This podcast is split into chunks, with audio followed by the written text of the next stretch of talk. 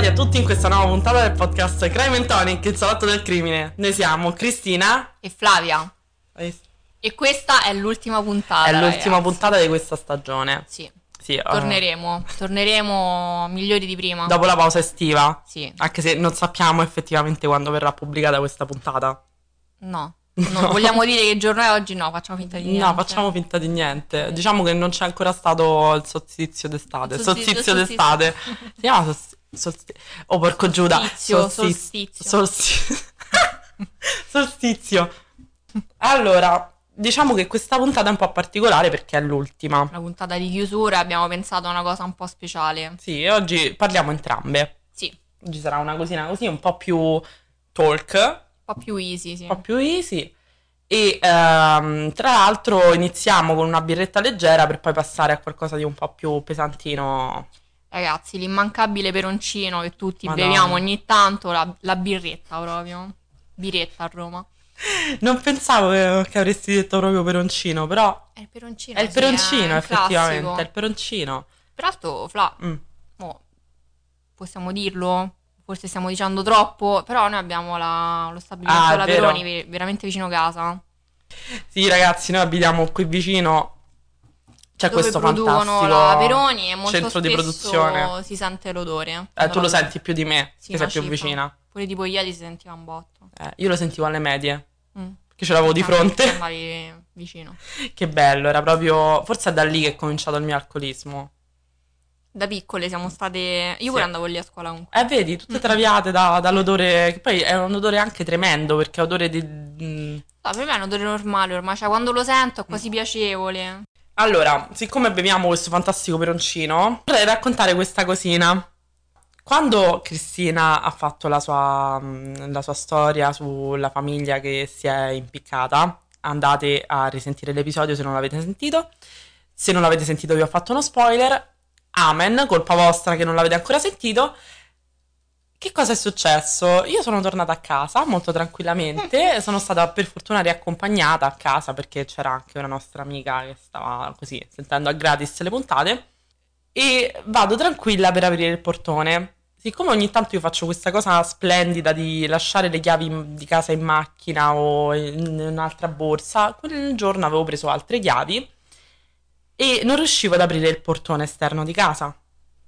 Faccio svariati tentativi e a un certo punto mi giro perché volevo dire a, a Giulia, che mi aveva accompagnata a casa, volevo mandarle un audio mentre guardavo la macchina per dirle: ah, che scema, non riesco a aprire il portone, comunque vai.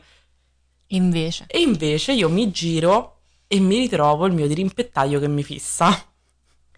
Me lo ritrovo che mi fissa con quegli occhi celesti, quell'aspetto da Max Pezzali sotto acidi, senza dire una parola, non aveva fatto un rumore, cioè era tu solamente non lì. Sentito minimamente Io non arrivare. avevo sentito niente, non so se fosse colpa di qualunque cosa stessimo bevendo, era il coca buton che avevamo eh, bevuto. Il coca buton.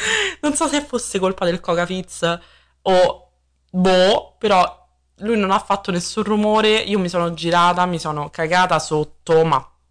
Sono andata nell'angolino del, del cancello con le mani al petto, ho fatto con lui che non ha comunque detto una parola, non ha detto nulla, no, no, praticamente non ha detto nulla finché ho fatto Dio, mi sono mai spaventato. La sua risposta è stata: che faccio, apro io? Ma sì, Cristo, ma potevi dirmelo prima, cioè mi dicevi serve una mano, mi sarei spaventata, no, ma mi sarei spaventata di meno. Nemici, ma è una persona normale lui? Sì, sì, è una persona normale. C'ha avuto solo una reazione... C'ha avuto... Cioè, forse è stata eh... una, una reazione, forse è stata io dura, ho, ho avuto sicuramente una reazione esagerata, perché io già ho paura di tutto, che tu mm-hmm. mi fai bu e io muoio. Poi c'era stata tutta questa preparazione poi prima. Poi c'era stato, esatto, quell'episodio che mi ha particolarmente colpito. E poi eh, lui che non ha detto una parola... Poi sicuramente lui sarà stato stanco dal lavoro, era comunque l'una e mezza di notte, c'è stava che voleva tornare a casa, avrà pure pensato: guarda sta deficiente che... Che non riesce a scassinare il cancelletto. Che non riesce a... Tra l'altro probabilmente se eh, lui fosse arrivato dopo eh, mi avrebbe visto, non lo so, cercare di scavalcare al lato del, del portone, non c'ho idea. Ma adesso vogliamo sapere, alla fine ha aperto lui il cancelletto? Sì, ha aperto lui il cancelletto, ha aperto anche quello dopo. Okay. Però la porta di casa l'ho aperta io. Meno male. siamo tutti più tranquilli. Oddio mio, è stata proprio una cosa brutta, è anche brutto riviverlo, perché poi sono salita in casa, c'avevo, c'avevo le mani sì, che so, mi tremavano. Ho mandato un audio terrorizzato. Sì, l'ho mandato un po' a tutti quell'audio. Bene. Coordinate. Allora, vogliamo dire su cosa, qual è l'argomento di questa puntata? Vai. Perché più o meno l'argomento sarà lo stesso, il tema, diciamo. Ovviamente sono due storie diverse, però il tema è... Gente, gente eh. che si è fatta beccare in maniera stupida. Esatto. Più o meno. Sì. Comincio io, quindi mi fai così con la mano. È il tuo turno. Ok, in realtà avevo ben due storie, ma te ne ho portata solo una. Ok? A tutti, insomma, non voglio gravare sulle vostre vite. Allora, questa è una storia terrificante, ma fa pure troppo ridere, perché eh, praticamente c'è questo tizio di Washington che si chiama Jeff Little, o Little, non lo so sinceramente, vive a Monroe, a Washington, e, e niente, mentre cosa fa? Lui aveva architettato un piano perfetto per uh, sbarazzarsi della, della sua famiglia, e aveva ingaggiato un killer per uccidere sia la moglie che la figlia di quattro anni. Poi vi metteremo le foto anche della signora che doveva essere uccisa. Tutto questo per incassare l'assicurazione che era intestata a nome della moglie e ricominciare una nuova vita. L'assicurazione era di ben uno virgola cinque milioni di dollari. Che non, non vale minimamente la, la vita della tua famiglia. No, specialmente tua figlia. Però cosa succede? Jeff ovviamente deve trovare un killer che professionista che faccia questo per lui, no? Che uccida la sua famiglia per lui. Che ti dirò, già qui il fatto che cerchi un professionista e non lo chieda a Fred che gli pulisce il giardino... È strano. Già è strano, perché da uno che mi aspetterei più, sai, tipo Fred Flintstone, così. Mm, no, invece no. E trova questo uomo di nome Shane, pronto a uccidere per soldi... E, e niente, quindi ci deve essere stato prima un, un, devono aver parlato di qualcosa, insomma, del, del da farsi. E cosa succede? Jeff manda un messaggio a Shane dicendo: ehi Shane, come va? Ti ricordi che mi avresti aiutato a uccidere mia moglie? Accetto la tua offerta. Qual era questa offerta? L'offerta era di dividere cinquanta e cinquanta il premio dell'assicurazione. Ma stai scherzando? Ma questo no. È un deficiente. Eh sì. Ma non è tutto. Mm. Perché Jeff, invece di inviare il messaggio a Shane, all'ipotetico killer, lo invia al suo ex datore di lavoro. Ebbene sì. Che cosa succede però? Il suo ex datore di lavoro, appena ricevuto questo messaggio, si preoccupa molto, si allarma e va subito dalla polizia, chiama la polizia e insomma gli, gli racconta l'accaduto. E niente, la polizia va subito a casa di, di Jeff, ma subito proprio. E ehm, in un primo momento lui racconta che era stata la figlia di quattro anni a inviare questo sms. Ma eh, dopo ore di interrogatorio è crollato, diciamo, sotto il peso delle domande degli investigatori e ha confessato di aver inviato il messaggio in un momento di, di rabbia, sottolineando che lui in realtà non voleva fare nulla, cioè era una cosa detta così per rabbia, ma non avrebbe avuto un seguito.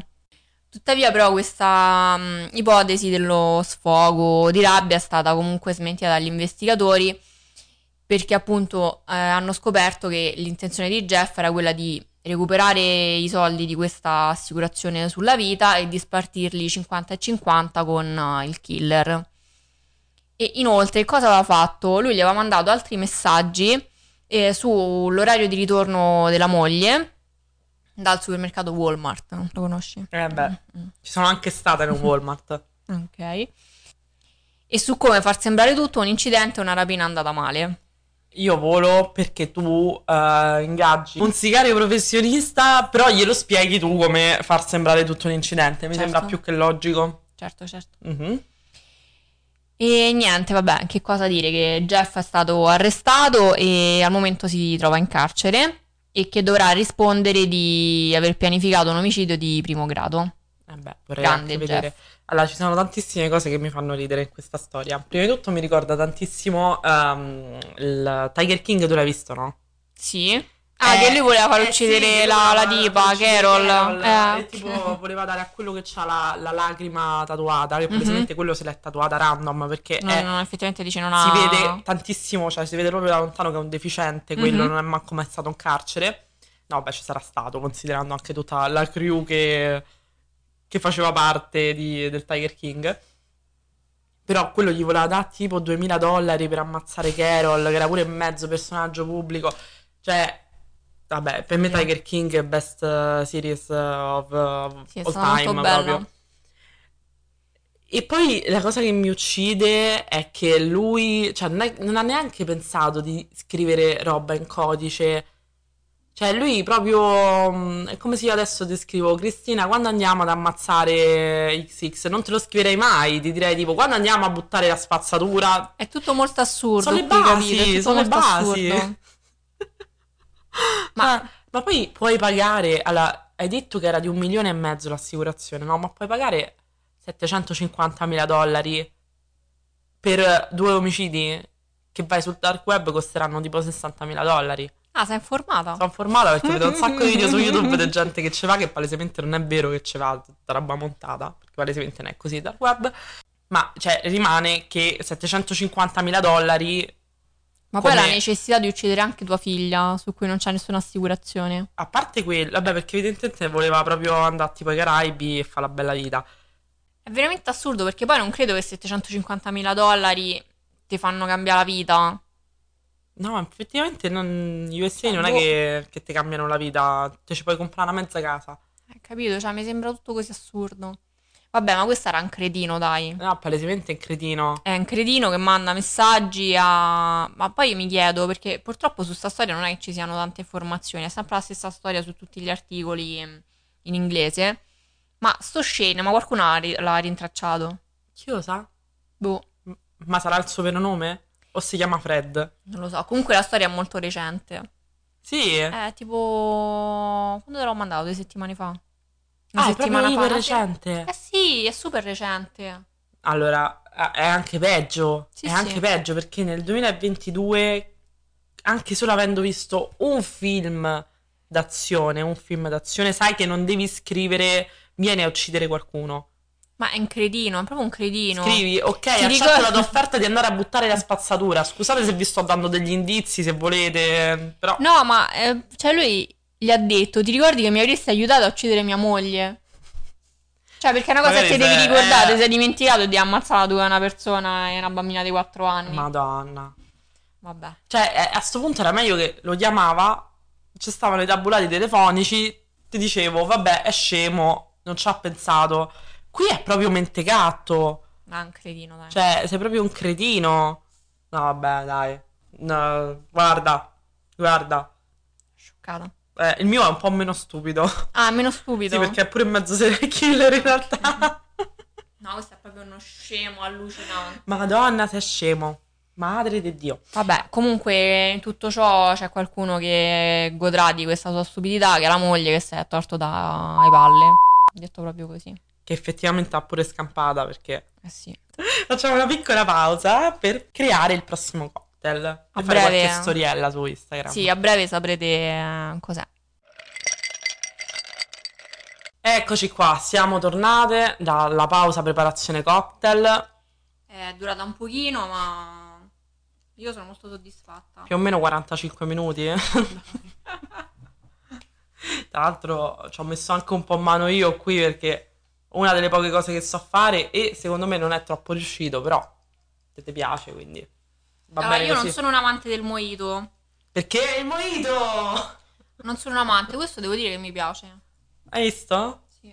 Da oggi ti farò sempre la mia versione del mojito. Molto buono, brava Flavia. Molto cioè buono. L'ha fatto veramente lei, io ho solo misurato con gli ingredienti.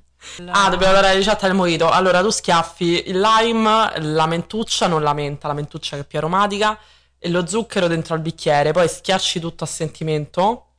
Poi ci aggiungi il rum e ci aggiungi l'acqua frizzante o la soda, la tonica, a piacere. Allora ragazzi, questa è la mia ricetta. Adesso vi dirò però le quantità che abbiamo usato, perché le ho misurate io. Allora, due cucchiai di zucchero di canna, poi cinquanta millilitri di rum bianco.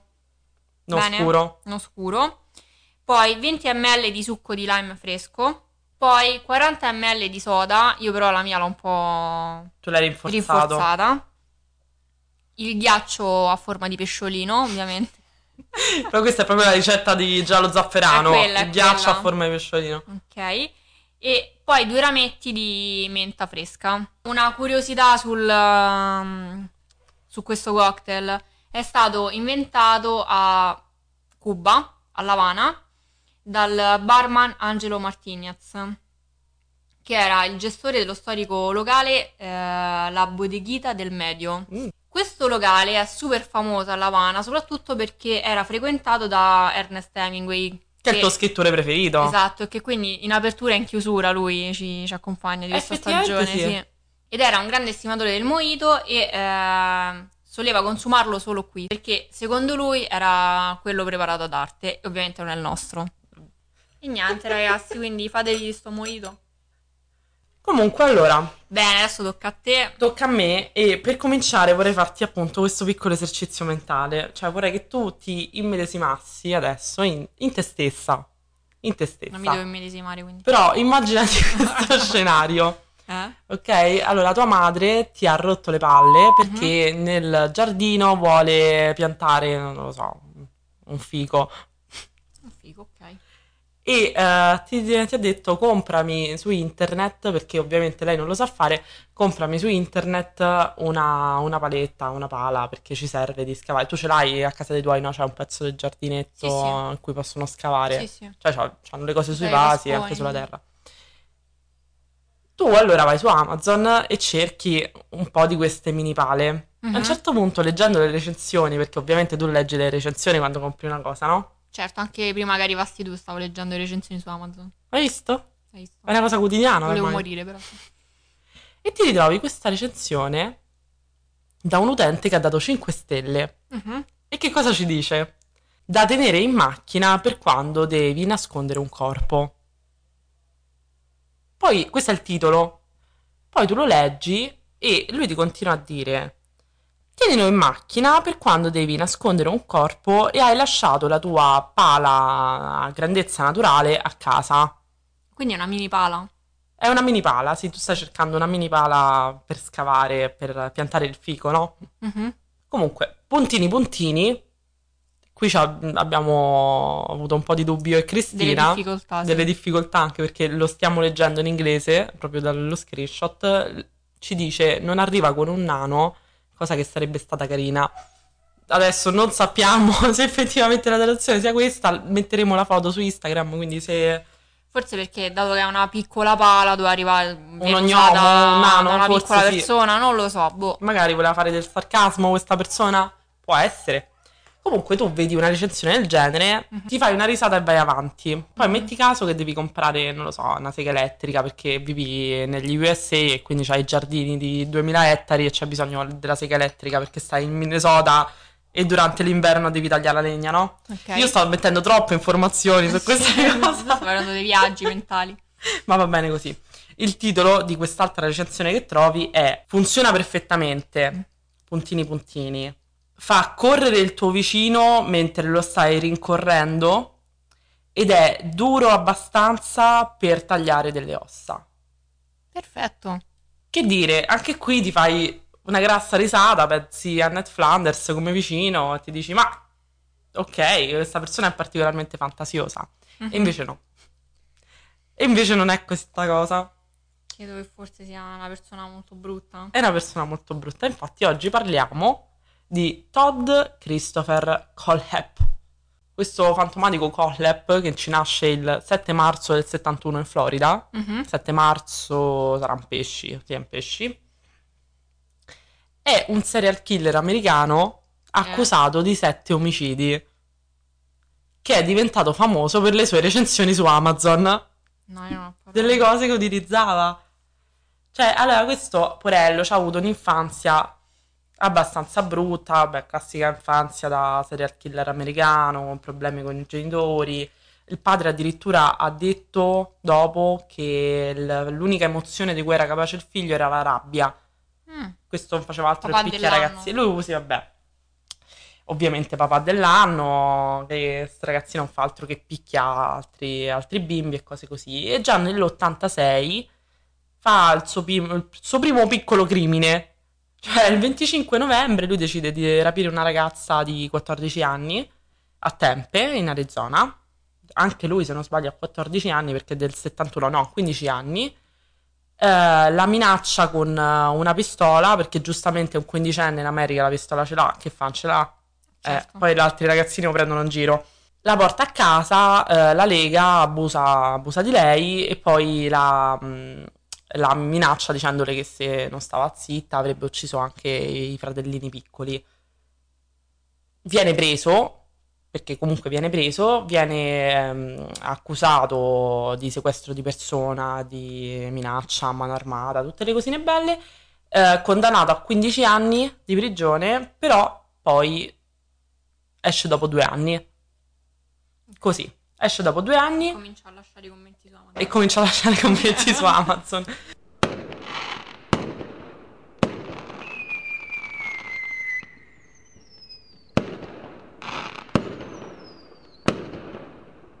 Scusate, c'è stata una piccola pausa, fuochi d'artificio, perché siamo in periodo feste, feste del quartiere. Del quartiere, sì. Comunque, eh, dicevamo che è stato arrestato, dopo solo due anni è uscito di prigione... e in questo periodo gli viene diagnosticato un disturbo della personalità e un quoziente intellettivo di centodiciotto, quindi in realtà ah. quoziente intellettivo abbastanza normale, quasi sull'alto.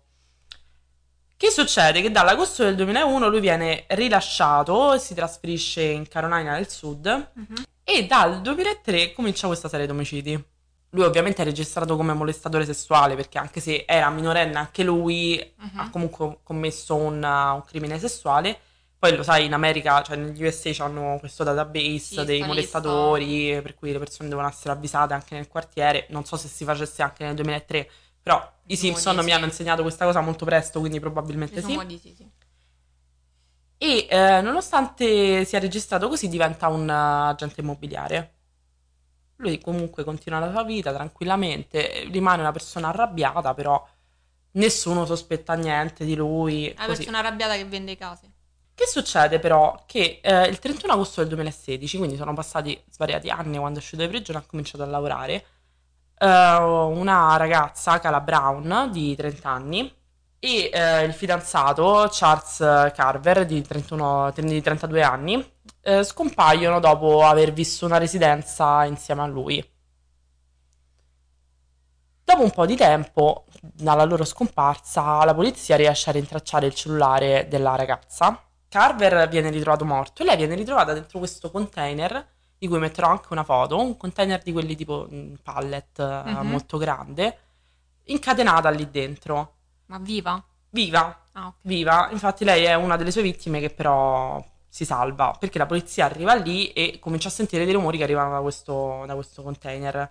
Insomma, lei gli dà un po' di... gli parla di quello che è successo e dice che Todd ha ucciso il suo fidanzato e che una volta al giorno eh, le portava del cibo.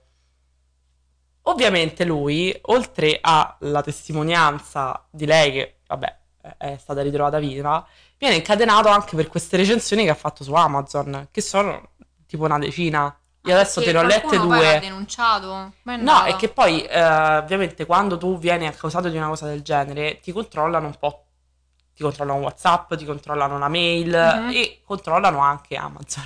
Cioè tramite la mail vedono che tu hai recensito degli oggetti su Amazon e vedo che questi oggetti sono una motosega elettrica, una pala, dei lucchetti, delle catene, e che i commenti sono tipo da tenere in macchina per nascondere i corpi. Ottimi lucchetti, le prede non scapperanno mai. Ottima motosega, ci rincorro il vicino. A un certo punto capisci che c'è un po' un problema, no? E quindi dal, dal duemilasedici in poi lui è stato, è stato accusato, c'è stato un processo e gli sono stati dati sei ergastoli più sessanta anni. Così. Vabbè, diciamo non uscirà mai. Non uscirà mai assolutamente di prigione. Tra l'altro adesso è il ci duemilaventidue. Ci dispiace un po' per le recensioni Amazon, però... Madonna, tra l'altro ho visto dalle foto ci sono anche cinque stelle, cioè nel senso le persone anche hanno trovato utili le cose. Le recensioni. E quindi ah, questo... Secondo me gli davano cinque stelle perché pensavano fosse uno scherzo, dai. Vabbè, sì, effettivamente anch'io se leggo una cosa del genere mi faccio una risata, non penso che sia una persona dai. Seria.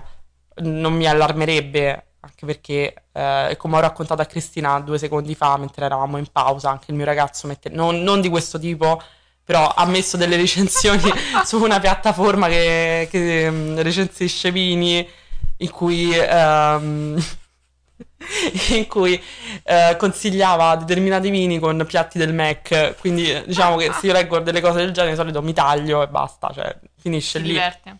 È vero, perché qua il pubblico non è solo romano, io mi dimentico questa cosa.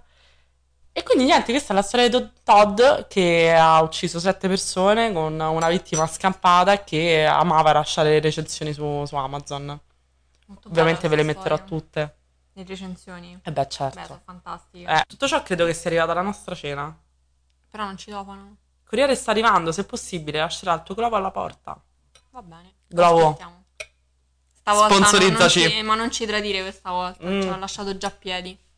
Ben due volte. L'ultima volta abbiamo registrato, abbiamo ehm, preso la cena la prima volta, poi dopo quaranta minuti non stava arrivando, quindi l'abbiamo presa una seconda volta da Glovo, da un'applicazione diversa, perché prima era Just Eat, e dopo cinquanta minuti non era ancora arrivata, si era fatta una certa, era mezzanotte e mezza tipo. Sì, era tipo mezzanotte passata, e io ho scritto ai signori di Glovo che ci hanno avvisato che il ristorante era chiuso, quindi non ci sarebbe mai arrivata la cena.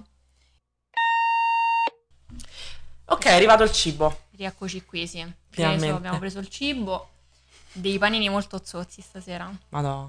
Bene ragazzi, questa è la fine della nostra prima stagione. Tornerà la prossima? Chi lo sa? Sì, dai. Spoiler, sì. E niente, quindi vi salutiamo per questa interruzione estiva e vi diamo appuntamento, penso in autunno ricominceremo. Sì, sicuramente. Vi invitiamo a sentire gli episodi che non avete sentito, ovviamente se, se ve ne è saltato qualcuno. Sì, diciamo per noi per le registrazioni la pausa sarà un po' più lunga, per voi forse un paio di mesi. Eh, effettivamente, vedremo, vedremo come andrà a finire. Vediamo, vediamo. Buona estate ragazzi, baci stellari. E bevete. Ciao. Ciao.